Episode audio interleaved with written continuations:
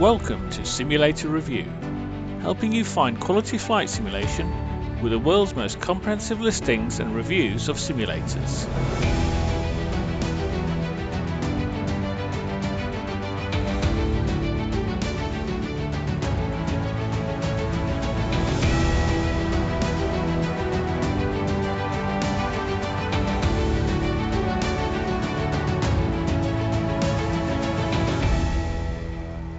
Welcome to episode 9 of our podcast for the flight simulation community.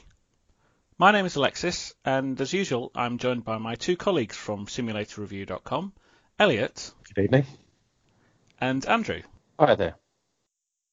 If you are a regular listener of our podcast, then a warm welcome back. If you are listening for the first time, then you've come to the right place for discussion about flight simulators and simulator venues. We are pleased you have found us and hope you stick around. In this episode, we're going to have a chat about a very significant annual event within the flight simulator community, and it's World Flight. We also have a special guest joining us today to join in our discussion, so stay with us to hear that later in this episode. First, though, to our regular simulator news update covering news at simulatorreview.com and in the wider simulator community. And for this, as usual, we go over to Elliot. So, hi, Elliot. What have you got for us this podcast for Simulator News? Uh, thanks, Alexis. So I thought we'd look at a new venue that uh, we've noticed that's cropped up. We knew it was being developed and it was in the pipeline, and it looks like they're now well and truly open to the public. And according to their website, uh, getting very busy, which is good to hear. So it's a 737 next gen simulator that's popped up in Barnsley. So that's quite a heavily, densely populated simulator area, isn't it, around Leeds and Doncaster, etc. There's quite a few simulators up that way, so it'd be good to see how it pans out there. But this venue is quite interesting to us because it looks like they've gone for the experience and sort of a fully immersive uh, simulator session, very much along the lines of one of our favourites, Ascent Aviation up in Glasgow. So it's called Fly Me, and if we start off looking at their website, it's a very nice website that they've got, and it's very much like an airline website. Uh, right on the front, they've got a sort of a booking portal or a booking tool that's very similar to an airline's. And then this progresses through to the venue. So you walk in, there's check-in desks, there's a departure lounge once you've passed through their security lane um, that got there. What's very nice is it's a 737 simulator, but they've also got a cabin section, and it looks like there's uh, some fancy tech that's been incorporated into that. A couple of things I did find uh, with the website. It's just having a, a read through myself and uh, what we've seen there is they're only allowing one additional spectator in, so don't go taking mum or dad with you, or sorry, mum and dad with you. Just pick pick one. Otherwise, it's ten pounds each for a seat in their cabin section. So it'd be interesting to hear the rationale one day behind that charge. And the other thing is it's uh, a 737 NG sim, and there's a lovely, great big picture of an Airbus wing on their uh, homepage. So uh, interesting oversight there. I'll be interested to hear why that's uh, as it is. There is one thing though that I'm actually a little bit excited about, and it uh, oh. looks quite interesting. They've got an air traffic control tower, so this is the full aviation and airport experience. So they've got a, an ATC control room. They call it a tower there. I haven't actually seen any pictures of that. And what they did say is linked to the 737 simulator, so you can stand in the tower and control the sim. It's all uh, linked up together. So that'd be fascinating to see. So we're looking forward to arranging a visit with Flyme and Barnsley. And if it's your sim, get in touch with us and uh, we'll, we'll, cook up a visit and uh, get you featured on our website. So that's it, Alexis. Thanks. So that's um, obviously, as you say, relatively near to me, that venue. It's great to see that they've uh, really put some effort into not only the simulator but the surroundings and the whole environment having a kind of check-in layout as you walk in and uh, security and things like that.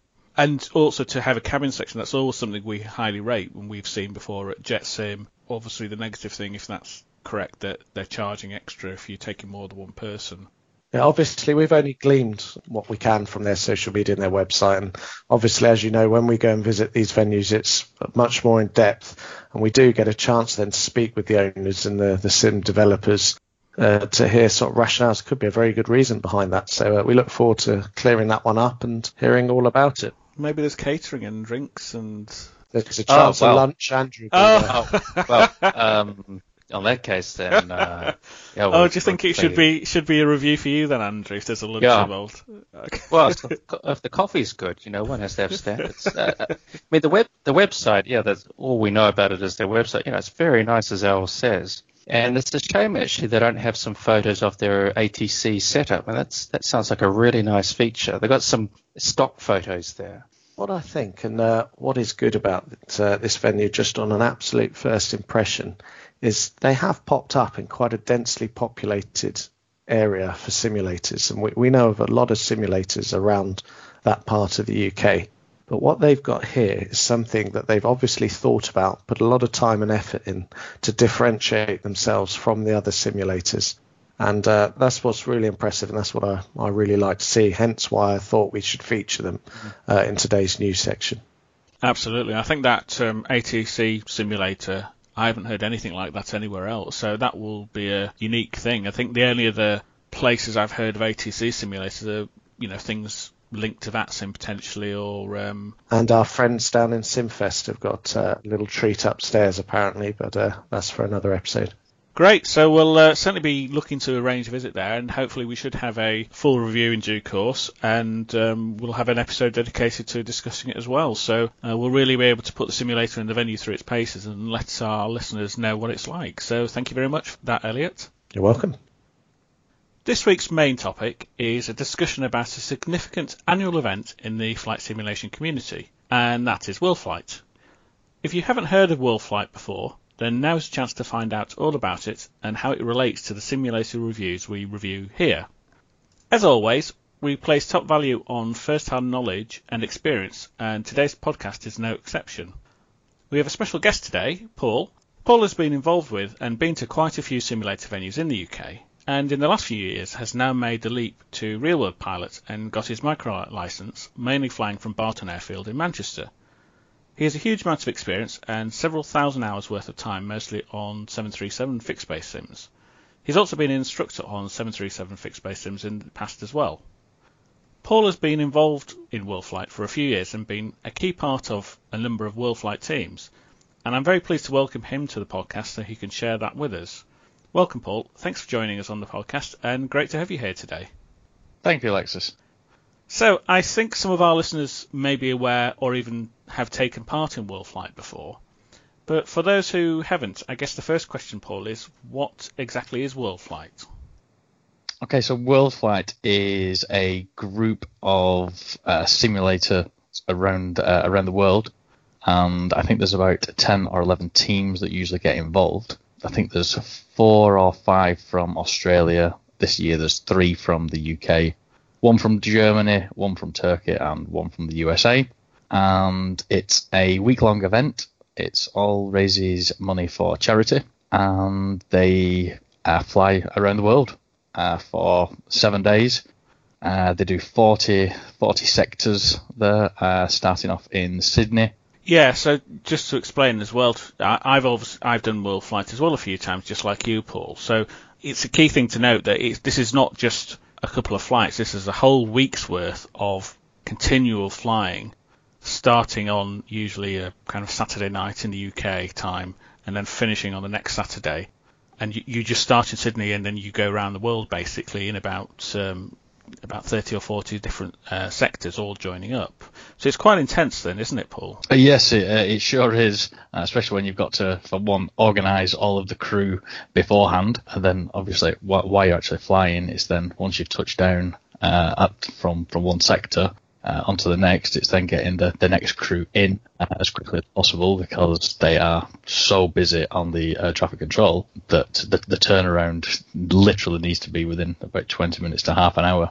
Um, so obviously the crew that's behind you is is prepping with the flight plans, getting all the weather, uh, and then first thing the whoever's flying or the pilot monitoring is on board, they're straight onto the ATC trying to get the clearance out of uh, out of where they've landed.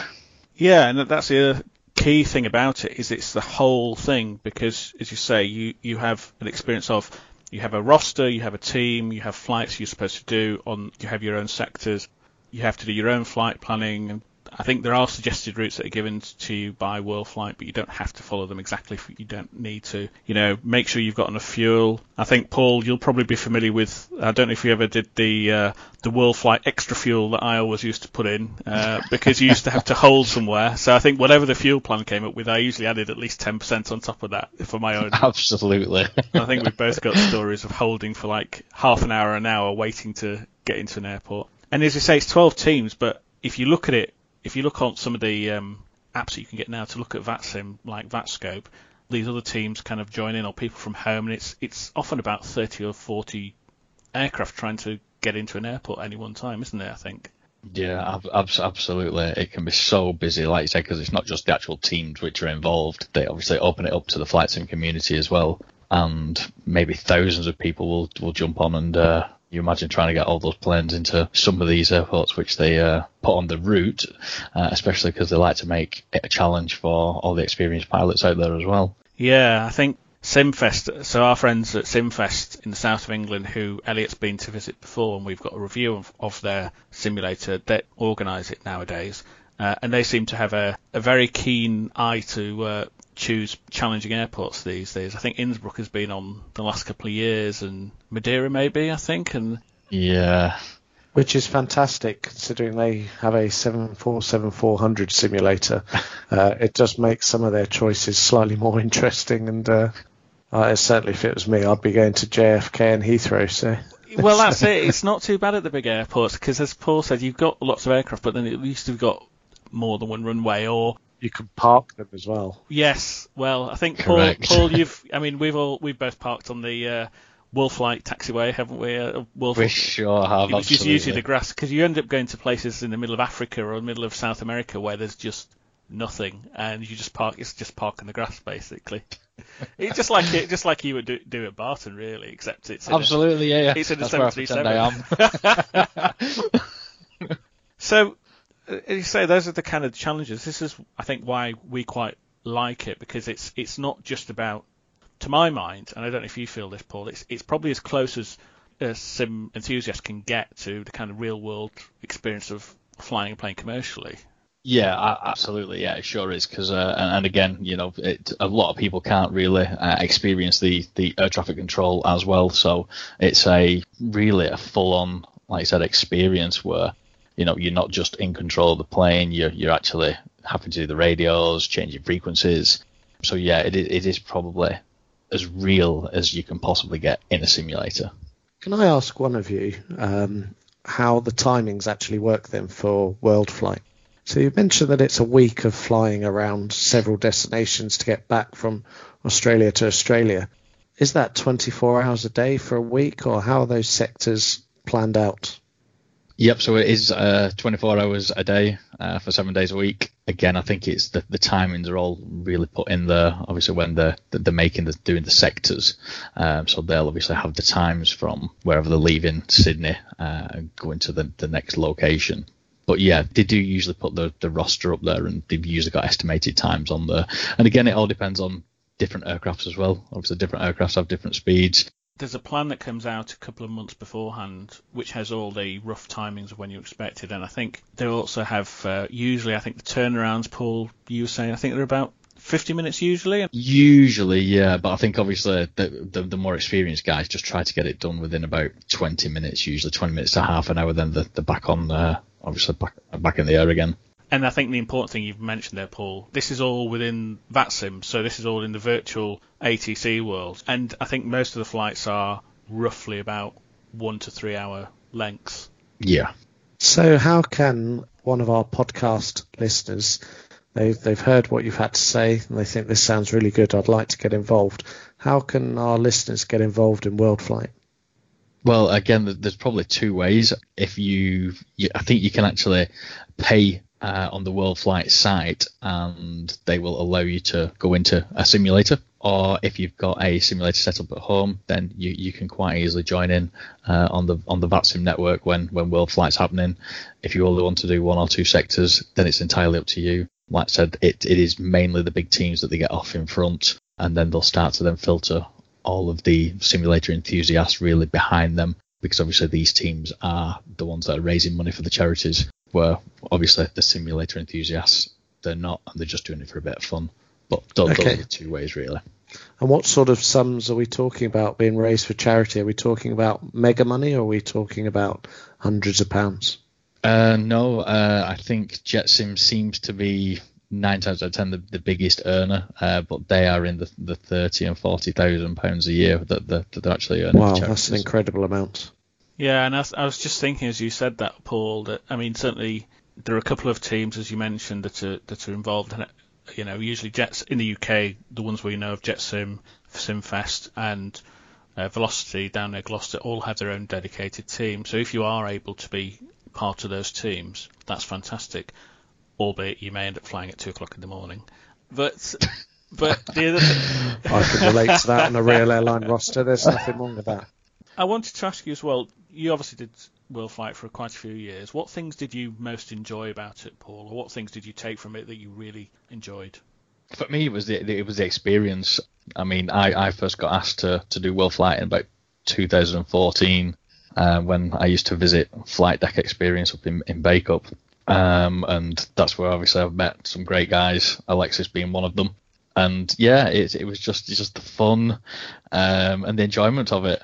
And like I said, the the, fir- the first time I did it, it obviously it was it was very nerve wracking because I'd never ever flown on VATSIM, the uh, virtual air traffic control network. So to be kind of put straight in there, feet first, it was it was so daunting. But like I said, you, you work as a team, everybody helps you out, and uh, yeah, it's just it's just a great laugh. It's uh, everybody, everybody just gets on, and just just great teamwork. Is there a minimum um, sort of like a, a minimum qualification or something that anyone's had to do, like for the vets? Um, is there a minimum nowadays that VATSIM need? do provide like little exams which you can take, obviously, to uh, build your skill rating up there. But I think if you're going to go on there, you, you, you can you can sit as an observer first to obviously hear Right. what's going on uh, with with obviously air traffic control. And then I think it's just, just building your confidence to go on there and, and do it yourself and just jump in. I there's, imagine there's, that. there's always guys out there to help you out, so uh, Uh-huh. yeah, it's really good. imagine it's quite daunting, sort of with that pressure of not only the uh, short turnarounds and everything, and then you've got the ATC, which I'm sure of good quality, but you know some chaps are easier. Yeah, to, it's uh, rather stressful at times, I think, for them as well. It's interesting you say that because that was my experience, Paul. The first year I did it was the same year you did it, and I thought this was just me, but clearly it wasn't. So the, f- I had two flights that week, and I was flying with a, a very experienced simulator enthusiast. And the first flight I did, I did pilot flying, and he did pilot monitoring. So he was doing the radios all the time, and I was just flying the plane. At the end of that, like you, I had never done VATSIM before. At the end of that first flight, he turned to me and said, "Your next flight is in two days' time with me. Go away, find all you can on ATC, because next time you sat in, you sat in my seat and you're going to be doing the radios." So, as you say, the the pressure of that, not just the first time you you're doing ATC, but the first time you're doing it in an incre- incredibly busy environment with at least 30 of the 40 of the planes constantly trying to get in, trying to do instru- listen to instructions, you know, follow the proper radio rules as well. And so the second one, I did it. My my aim at the end of that was just not to break down in tears partway through, and I think I just about managed that. But uh, I'm sure you probably had a much better experience than I did. And welcome to the Airline Pilot Appreciation Society there, Alexis. As Paul said, there's, there's no real qualification to go online and join VATSIM. Kind of bringing it back to if people want to do it and join in for a couple of legs from home. It's always great, you know, going on an evening when it's quieter. Um, I think they're really quite patient. Going on an evening when it's quiet, put your notes when you file a plan saying you're your first timer. You can start to get an understanding of what you're doing, and then by the time you get to World Flight, you can join in and, and, and kind of fly along with them a bit. Guys, I just wanted to ask too, in terms of the large bodies of water, obviously you've got to get across uh, around the world. Uh, which way do they take you, say, across the Pacific through Hawaii, or is that through the north? Uh, yeah, so uh, this year uh, I'm just currently looking at the, uh, the the route map that they've got. They, they try to keep you close to, to land. Really, you're not really doing massive massive sectors over a vast amount of water. Really, so I think the longest sectors that you probably do are about four hours long. Um, but like I said, it doesn't look like this year that they're actually doing a vast amount over over the water. They're mainly concentrating on uh, Russia and, and, and Asia. It looks like this year um, doesn't even look like they're touching any parts of Africa this year either. But sometimes we have done. Uh, like I said, you, you, can have four and five hour sectors, and they usually will run you maybe from Hawaii down to Fiji and places like that, and then Fiji over to uh, back over to Australia usually. Yeah, that's a lot of water to cover. So this year, just for the listeners, uh, what is the general uh, track they're going to be following? Uh, obviously, out of Sydney into. So this year, yes, out of Sydney it is. Then it's over to Adelaide and Perth, and then hitting into Tokyo, that's probably about 14 sectors. I won't go through every single sector, yeah, because um, obviously there's 40 of them. Uh, but there is a, a, route map which everybody can can go and look at and see all the sectors on the uh, official World Flight site uh, for Australia. Uh, like I said, it gives all all the routings and mm. the uh, the sectors there. And I think it basically alternates every year, doesn't it, Paul? So yeah, so they usually do uh, east to west or west to east, depending on what what year they're doing. And the uh, you're saying there's about 12 teams uh, each time. They they 12 much... there's 12 official teams, which I think are the ones that are out there raising money for the ah. charities. Uh, then every all the uh, all the others are just flight enthusiasts at home, really, on their ah. simulators. And certainly the big teams, they're pretty much sticking with that uh, published uh, plan.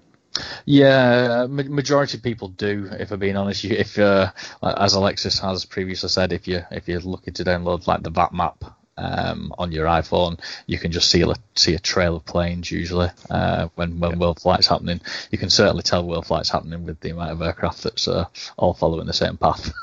Nice, nice. Well, I'll certainly uh, be following it on the app this year. It'll be uh, interesting to watch the official teams, Andrew, all have their own dedicated kind of team. Roughly about what would you say, Paul? About ten to twenty people in total, something like that. I would probably that. say yeah, about ten or twenty. Yeah. Yeah, to cover all the all the sectors, and they will commit to doing the whole thing. And if they fall behind, then they've got to try and catch up somehow. There should well, there should be no skipping of sectors to try and get back in the uh, back at the front of the queue, I think. That's sort of uh, frowned upon within the etiquette of uh, world flight, I assume. There's no skewing of uh, position and so forth. No skewing and no fast forwarding in the sim, so you go at two or three times normal speed. Um, but that's that's certainly frowned upon.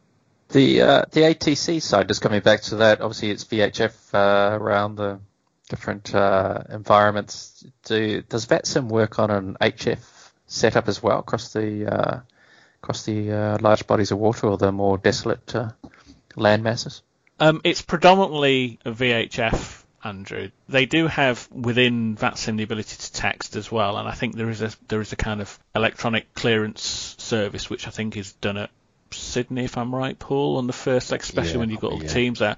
I think that the official teams are always told to text in there for their clearance and, and get it back in text rather than be calling. So it's clearance frequency isn't too overloaded, but it's predominantly it, it, beyond that it is supposed to be by voice and it's supposed to be VHF basically.